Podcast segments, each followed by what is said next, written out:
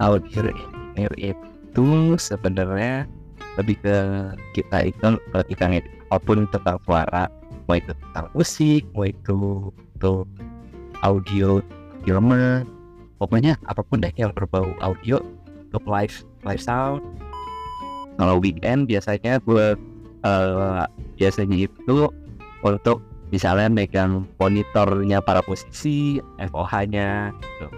Atau kalau misalnya emang kebutuhannya emang gue disuruh untuk manggung biasanya gue sebagai pemain saxophone atau pemain keyboard atau pemain gitar atau gue megang sequencer. Sequencer itu kayak ngeplay backing track deh. Audio itu tuh sebenarnya tuh kelihatannya kayak gampang sebenarnya. Ya. tapi ternyata gak segampang itu. Ternyata banyak banget yang bisa dipelajari. Jadi kalau emang beneran emang suka banget belajar dan ngulik audio itu ladangnya luas banget membuat dicari tahu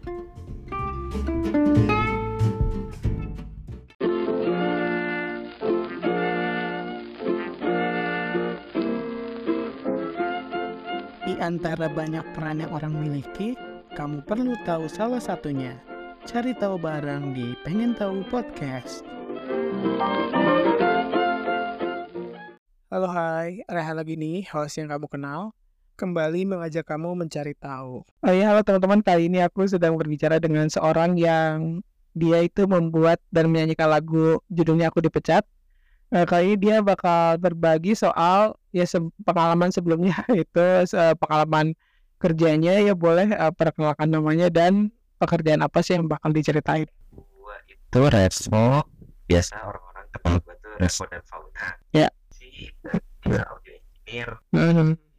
Pokoknya apa aja deh yang penting cair. Ya. Oke, oke. Nah, tadi juga sebenarnya udah ngobrol-ngobrol gitu, udah nyatain bahwa ya mau maaf gitu kalau misalkan so asik gitu sih sebenarnya, tapi ya kita ngobrol-ngobrol di sini. Uh, kalau boleh nggak uh, dijelasin gitu kira-kira sound atau audio engineer itu apa sih kayak secara umumnya gitu? Audio engineer itu sebenarnya lebih ke kita itu ketika ngedit apa pun tentang suara mau itu tentang musik mau itu untuk audio filmer pokoknya apa pun deh yang berbau audio Ya, dan ya. juga untuk live live sound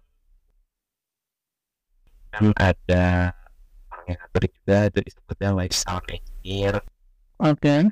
OH ada monitor Hmm. ada teknisi terus ada juga kalau misalnya untuk produksi suara itu ada uh, recording engineer Hmm. mixing engineer mastering engineer pokoknya apa pun deh yang berbau dengan audio Oh ternyata banyak juga ya pencabangannya soal ya ada ampun. banyak banget ah, memang eh, kuliahnya juga di itu ya di School of Audio Engineer ya.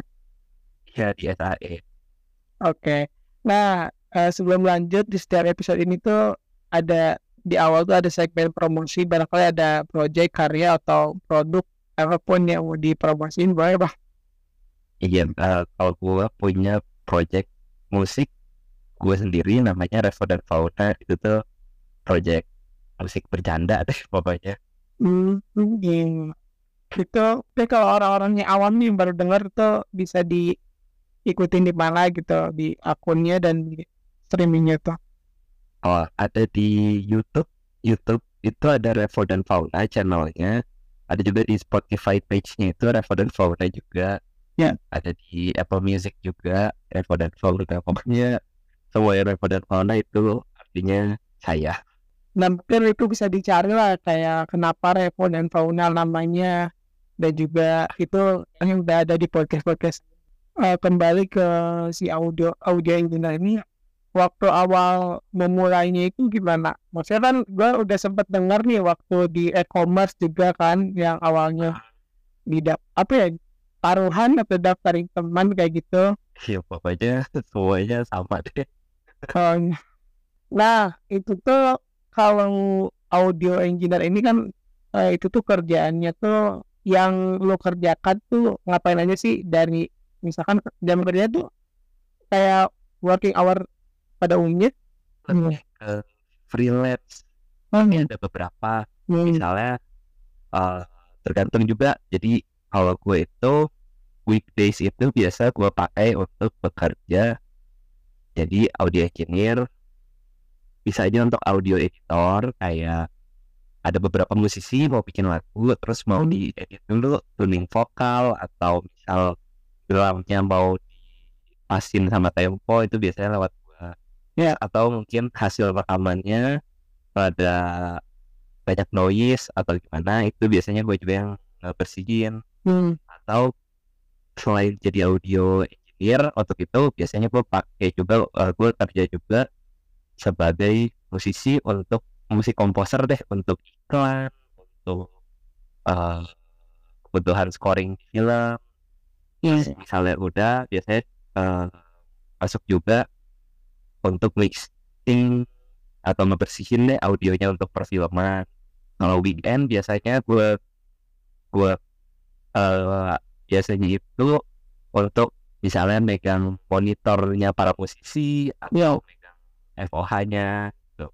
Atau kalau misalnya emang kebutuhannya emang gue disuruh untuk manggung biasanya gue sebagai pemain saxophone atau pemain keyboard atau pemain gitar atau gue megang sequencer sequencer itu kayak ngeplay backing track deh Oh, gimana tuh breaking tracknya kayak misalnya kebutuhannya di lagu tersebut itu misalnya di suatu lagu untuk band orang gitu butuh Ya. ada suara string section atau suara choir Hmm. Cuman kalau misalnya setiap manggung ada string section atau ada choir kan satu akan repot dua biayanya akan lebih Iya, mahal bener. tiga mungkin dari ngatur waktu untuk latihan juga akan sulit jadi biasanya itu string section atau choir itu sudah di pre-recorded atau sudah dibuat dulu deh dari sebelum itu dan Iya.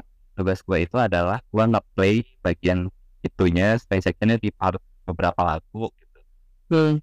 ngikutin dari lagunya tersebut deh Iya, iya, iya.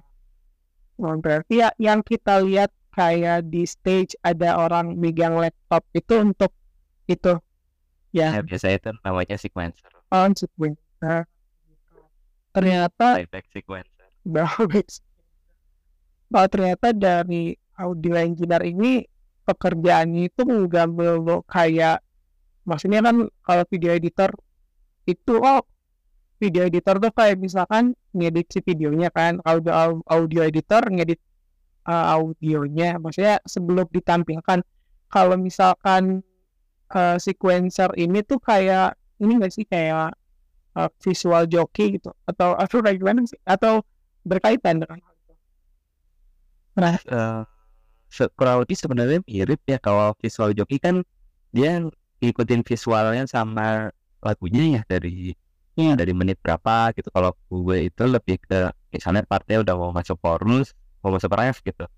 Ref itu ntar ada beberapa lagu yang kayak gimana, nah, ntar gue kayak ngikutin tempo drumnya yang itu, yang berapa, gue ngitung nanti temponya berapa, habis itu gue masuk gitu.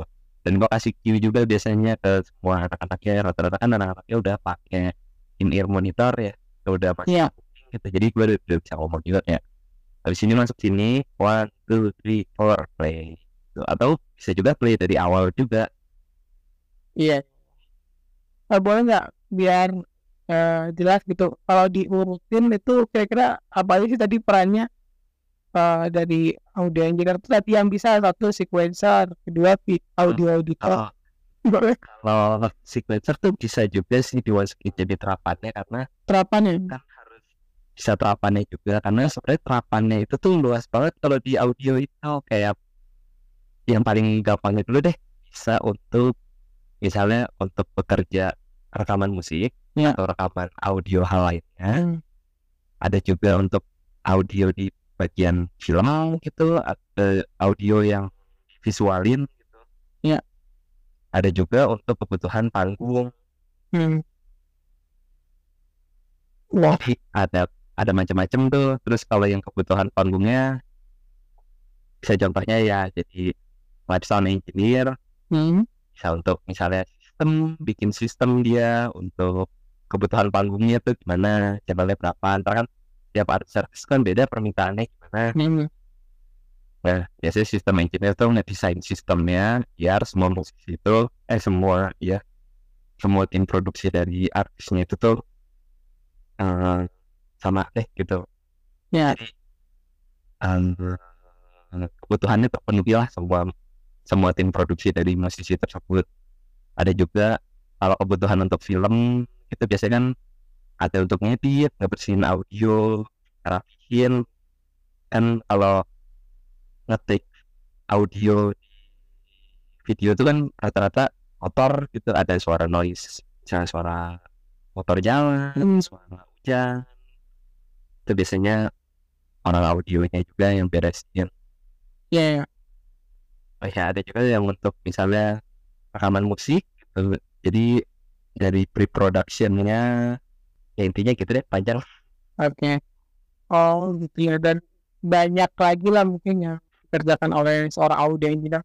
Kalau mungkin berbicara lebih teknis tuh kan kayak audio tuh kayak ada gelombangnya itu tuh kayak ngatur apa aja sih kayak bass, treble gitu itu unsur-unsurnya apa aja sih yang diatur yang misalkan untuk mengurangi noise-nya atau misalnya ini kayak kekencangan ini terlalu apa namanya terlalu tajam gitu audionya kedengarnya gitu. Itu tuh apa aja sih unsur-unsurnya gitu dalam audio engineering? Kalau itu kan berarti hitungannya kayak sudah jadi sudah terekam ya terus sudah terekam biasanya noise noise itu tuh kita bisa dengerin udah lewat frekuensinya frekuensi itu kan ada banyaknya. Apa tuh? Bisa sampai dari frekuensi 0 sampai frekuensi yang bisa didengar manusia aja itu kayak 20 ribuan tuh manusia tuh cuma bisa dengar sampai situ tuh dari yang mana frekuensi 32 tuh manusia udah bisa dengar tuh biasanya. Ya biasanya paling aduh gimana ya jelasinnya?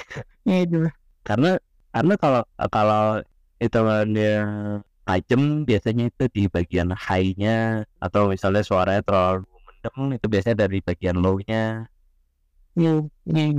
Jadi kalau dari frekuensi itu pokoknya ada ada banyak deh dari 0 sampai 20 ribu ya udah banyak tuh kan Iya benar. Terus dalam apa ya kayak ngejalanin itu untuk ya minimalnya gitu untuk audio engineer tuh perlu alat apa aja sih biasanya yang basicnya atau ya macam-macamnya gimana? kalau alat tuh sebenarnya pakai apa aja tuh bisa yang penting kita menjaga kesehatan kuping udah pasti Iya. Terus pikiran juga harus harus waras. Kalau nggak waras mah pasti nggak bakal enak. Iya. soalnya ya kita dengar tuh apa ya kalau alat alat pakai apa aja tuh? Bisa yang penting sih bisa paham tentang DAW pengoperasian DAW itu. DAW itu digital audio workstation. Hmm. itu banyak deh software-software ngedit audio tuh. Tergantung juga sih ini untuk apa dulu nih audionya Ya untuk untuk skala profesional kayak gitu skala industri kali ya. misalnya untuk edit kebutuhannya untuk musik gitu ya, Ya. misalnya nih atau atau misalnya untuk edit ini dulu deh ngedit suara ngebersihin suara gitu itu kan udah paling paling mudah kan paling paling bisa diakses tuh dengan kehidupan kita sehari-hari Ya. ya udah pasti sih sebenarnya harus ngerti alat perekamannya dulu sebelum kita mulai ngedit tuh kita harus ngerti dulu alat perekamannya pakai mikrofon apa pakai kabelnya tuh kayak gimana. Terus abis itu kalau udah kan dari perekamannya itu pakai software apa nanti harus paham juga kalau frekuensi itu tuh frekuensi mana aja nih yang gak enak tuh di mana bisa kita kecilin. Maksudnya Mhm. kayak sumber sumber yang bikin gak enaknya tuh di mana terus habis itu gimana nih jelasinnya ya pokoknya pokoknya Oke. Bang. Ya tergantung, tergantung si frekuensinya itu gimana. Maksudnya alat alat menyesuaikan. alat menyesuaikan sebenarnya Oke, tadi kan bilang oh kita bintangnya harus bagus supaya bikinnya tuh enak. Nah indikator atau eh tingkat keenakan tuh bisa didefinisikan nggak sih atau kayak gimana tuh menyesuaikan rasa enaknya itu? sebenarnya lebih ke sering em, kalau dibilang kadar enak lo tiap orang kan beda-beda kan Iya. subjektif kan Betul. cuman banyak-banyak kalau misalnya kita nonton video kayaknya kita udah tahu juga deh kayak ah ini audionya jelek nih gitu Ya, kalau nggak audionya nggak bersih nih oh, iya, berarti tergantung tingkat kepekaannya aja. ini sebenarnya tingkat kepekaannya bener Ya.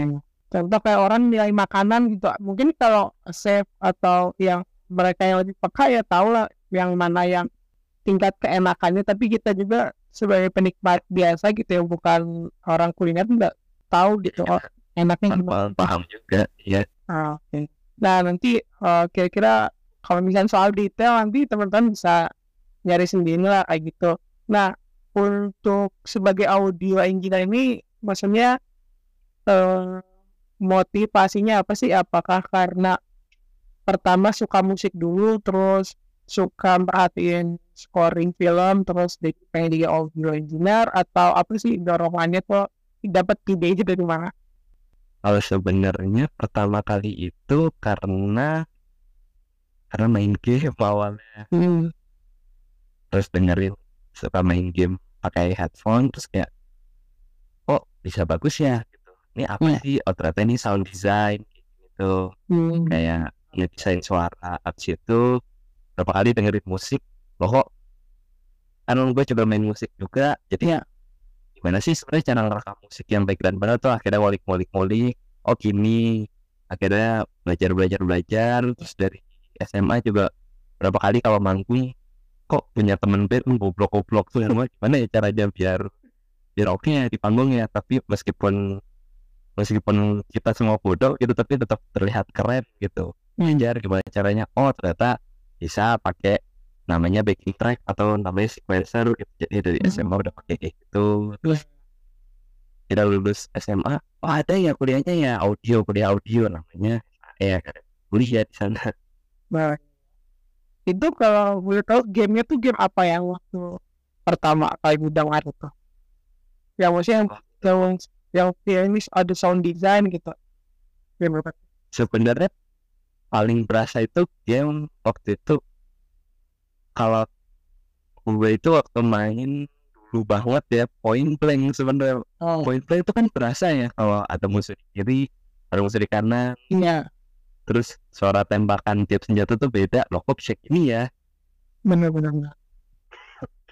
itu ke main Dota Hmm. Dota 2 kok bisa gini ya suaranya ya akhirnya ngulik ngulik ngulik gitu Nah, lanjutlah tadi main band di SMA gitu ya. Itu kalau yang di apa ya dibuat waktu tampil di SMA tuh setting apa tuh Eh, untuk tampil jadi keren? biar sengaja lebih baik ya gitu. Iya. Iya. itu waktu itu uh, wow, kan aransemen lagu terus nggak mungkin dong kalau aransemen lagu mainnya bisa sulit banget terus bisa eh, gitu. Iya, iya. terus kita mainin secara langsung tuh kan susah kan akhirnya.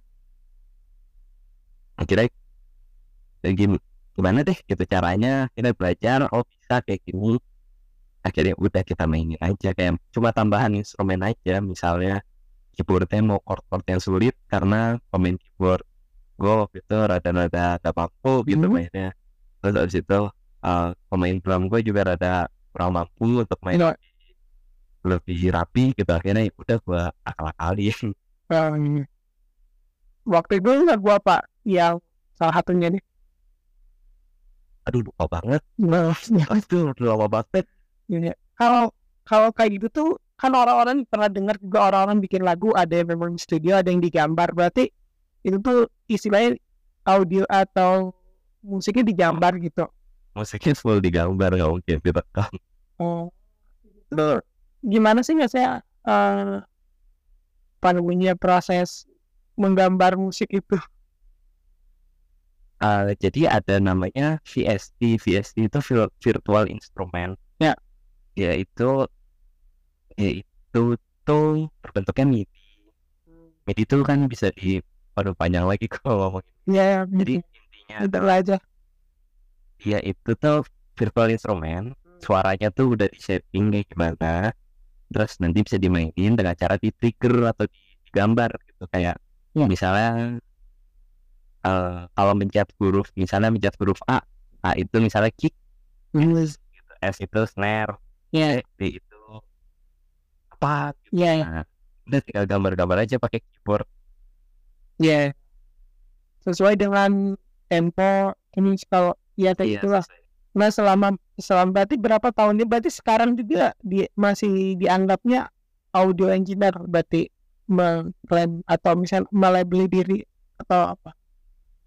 yang beli beli diri apa aja deh yang penting halal Oh, berarti nggak nggak gua kira itu karena udah resign berarti udah udah nggak kerja memang audio engineer tapi sekarang pun masih tapi freelance sifatnya gitu. masih masih masih Oh, jadi anak band aja anak band kalau misalnya emang beberapa kan setelah masuk project untuk bikinin musik untuk iklan itu gua ambil terus ngedit untuk ngedit suara untuk iklan juga terus scoring buat film bikin jingle kayak gitu yang yang penting yang yang sesuai lah mediknya ya.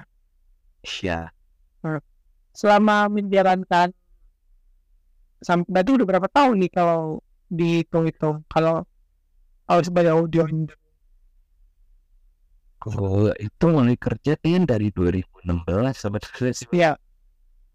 Nah, dari semenjak kuliah tuh juga udah mulai kerja ini tidak udah memang dari sebelum kuliah tuh udah ngulik tapi setelah kuliah itu sambil kerja berarti gitu ya Iya, jadi masuk kuliah kan ketemu orang baru lagi yang kebetulan emang butuh jasa-jasa orang audio gitu ya.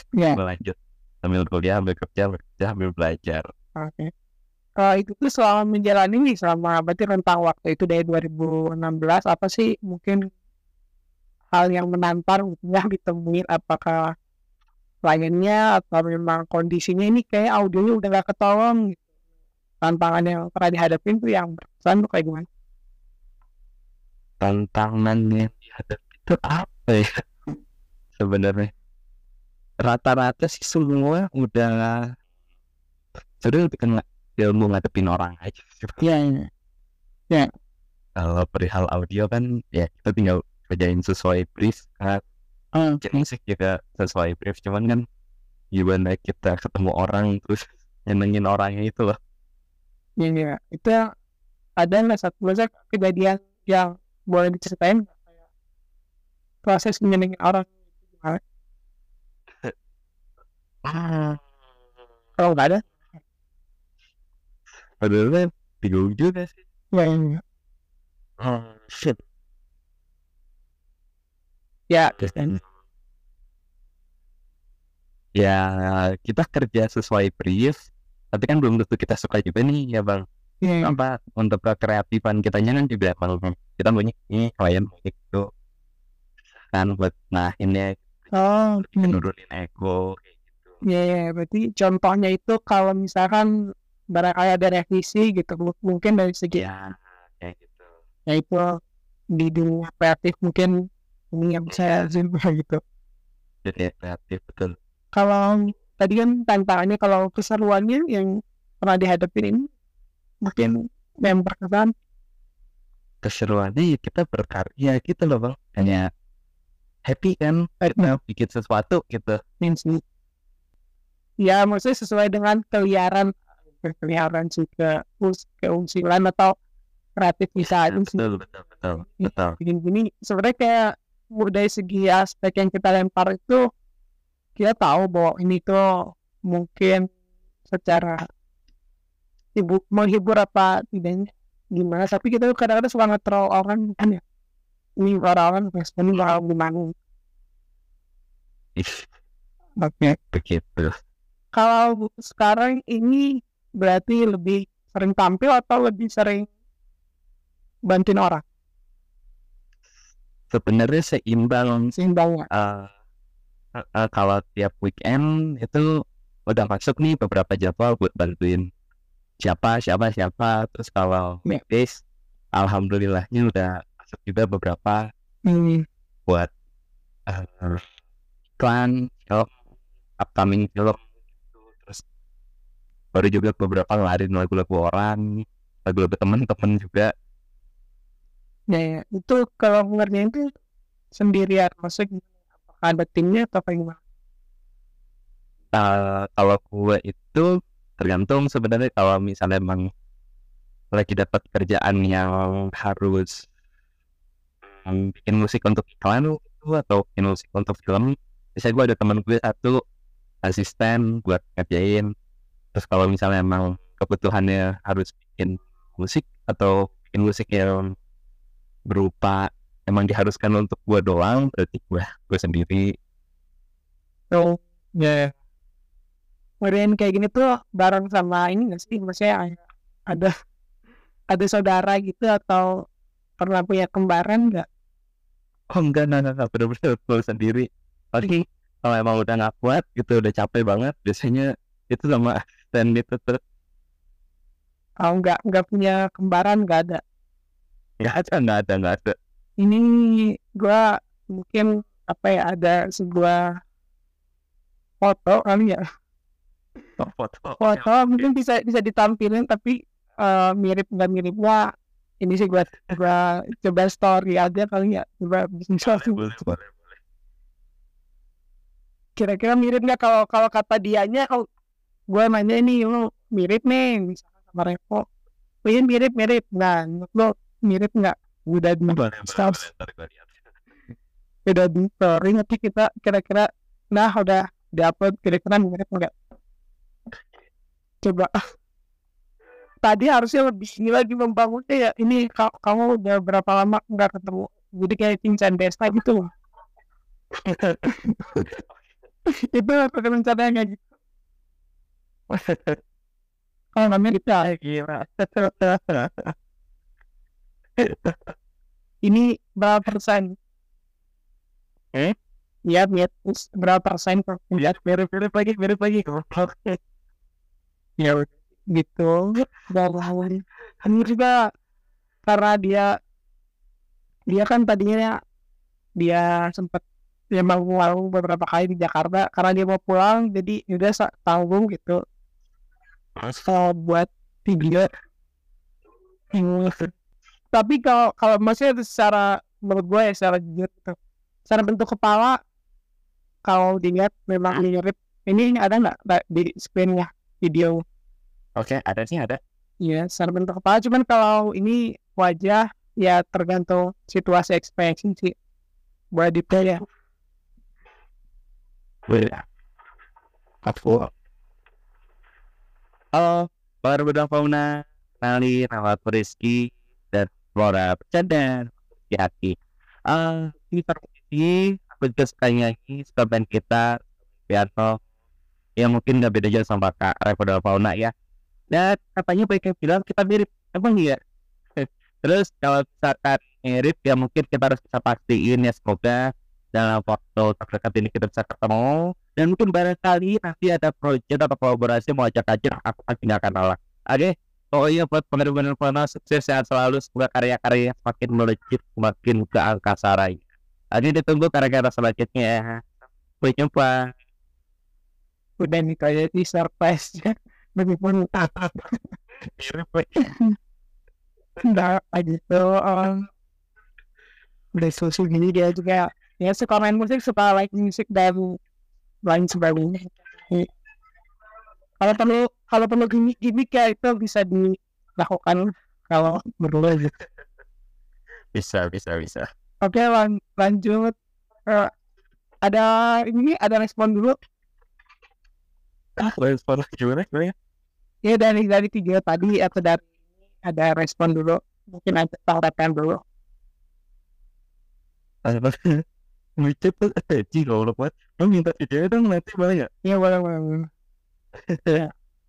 oke lanjut. Nah itu kalau ngerjain dan mungkin teman-teman yang dengar juga tahu misalnya sempat dengar gitu mengenai audio engineer gitu cuman cara spesifik mungkin baru dengar nah kalau misalkan nih eh, buat teman-teman yang mau berkarya gitu atau berkiprah di dunia audio engineer itu yang pertama gimana sih cara nguliknya gitu? Cara lu belajar tuh apa eh, apa aja yang dilakuin supaya dapat skill audio engineer yang apa ya ya profesional gitu Sebenarnya lebih ke sering-sering belajar deh Ya lebih sering ngulik Iya. soalnya gue udah selama itu bekerja aja masih belum kelar-kelar sih Hmm. maksudnya yang harus gue pelajarin lagi Nih. Kalau belajarnya dia, oh gimana? gitu Belajarnya biasanya via apa gitu? sebenarnya lebih ke karena ini tuh belum ada ilmu pastinya kan kalau audio tuh dan gue yakin kalau kerjaan juga sama tuh belum Ya. ada ilmu yang pastinya tuh gimana cuman kalau gue sih lebih ke banyak belajar sama orang yang lebih ngerti gitu gue belajar sama yang dulu biasanya Ya. apa sih tips and triknya tuh biasanya terus kita kan punya cara masing-masingnya terus orang yang biasa kita tanya juga punya cara masing-masing. Sekarang gimana caranya kita kombinasiin tuh? Caranya dia sama caranya kita yang sekarang. Ya. seperti itu.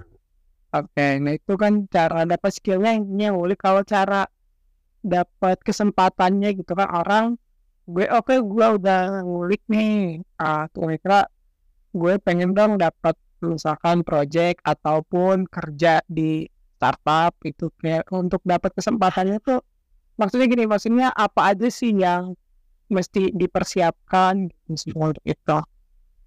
Eh, kalau gue sih ya gue udah bisa kasih saran gitu karena gue juga kecebur Oke.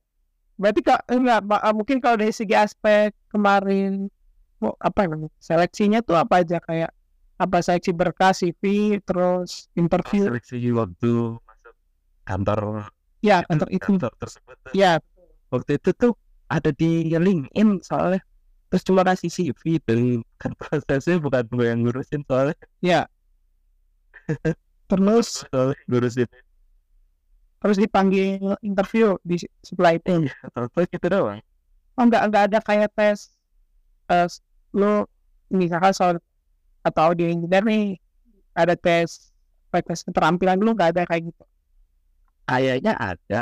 Cuman tuh waktu itu gue kayaknya gara-gara CV gue udah rame kayaknya deh soalnya teman gue yang ngurusin CV gue juga. Gue udah tahu juga soalnya kalau kalau kayak gitu tuh yang, yang buat kantor itu tuh bang. Ya ya, kuncinya berarti ya satu memang lo udah unik kalau kalau pengen lebih baik lagi portfolionya yang juga baik kayak gitu ya. Iya Porto sih. Oke itulah teman-teman kalau misalnya pengen punya skillnya ataupun dari segi punya kesempatannya. Nah setelah menjalani pekerjaan ini gitu selama berarti 2006 sampai hari ini ya hampir tujuh tahun itu apa sih yang mungkin lu pelajarin atau hikmah apa yang bisa diambil? Gimana ya? Tentu tidak ada. Enggak. Yang penting cair.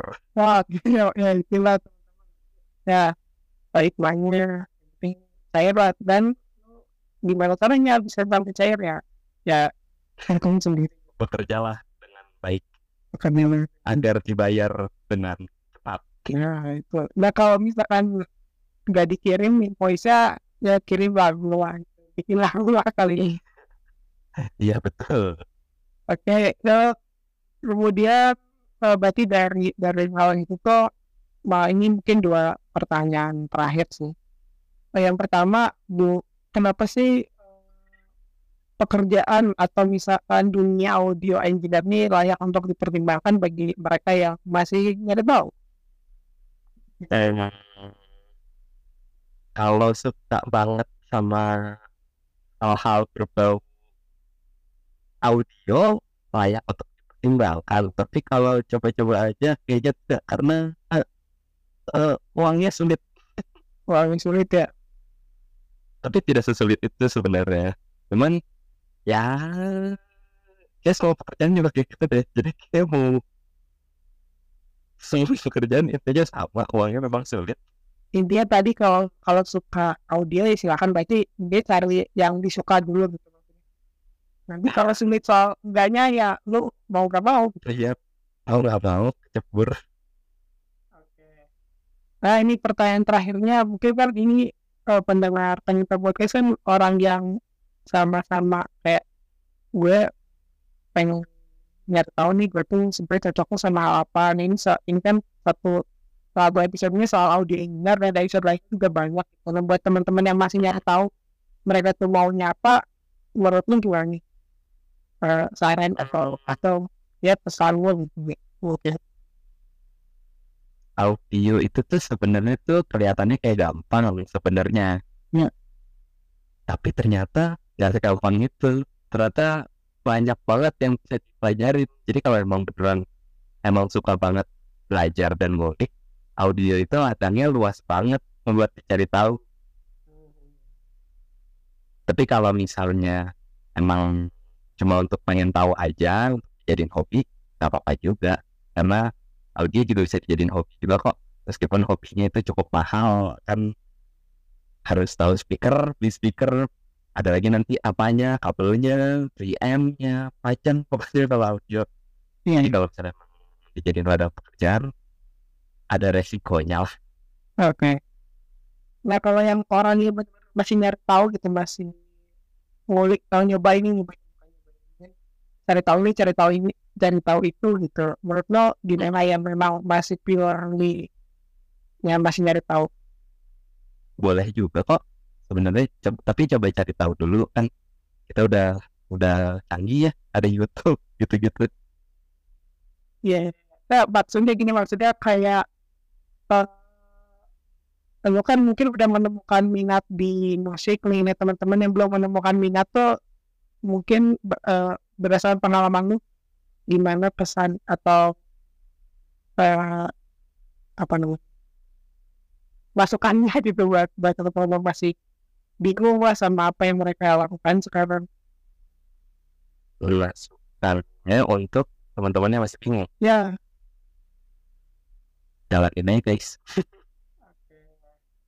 Nah, itulah teman-teman yang menutup episode kita kali ini. Semoga kalian yang sebelumnya belum tahu audionya, bisa tahu dan kalau misalkan kalian masih pengen tahu, ya kalian cari tahu juga gitu kira-kira dari dari ngobrol-ngobrol ini aspek-aspeknya bisa diteruskan lagi, gitu kan? tentu tidak ada Dan kalau misalnya ini ya ada episode-episode lain yang kalian bisa keluarin juga. Terima kasih untuk eh, Bang Revo yang telah menyempatkan waktunya. Dan sampai jumpa di episode berikutnya. Terima kasih.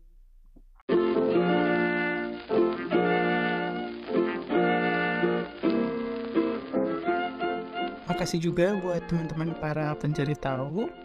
Di episode berikutnya kita mau cari tahu soal apa lagi nih bisa request ke Instagram at pengen tahu podcast. Sampai jumpa di podcast berikutnya dengan narasumber dan cerita lainnya. Pengen tahu podcast jadi makin tahu.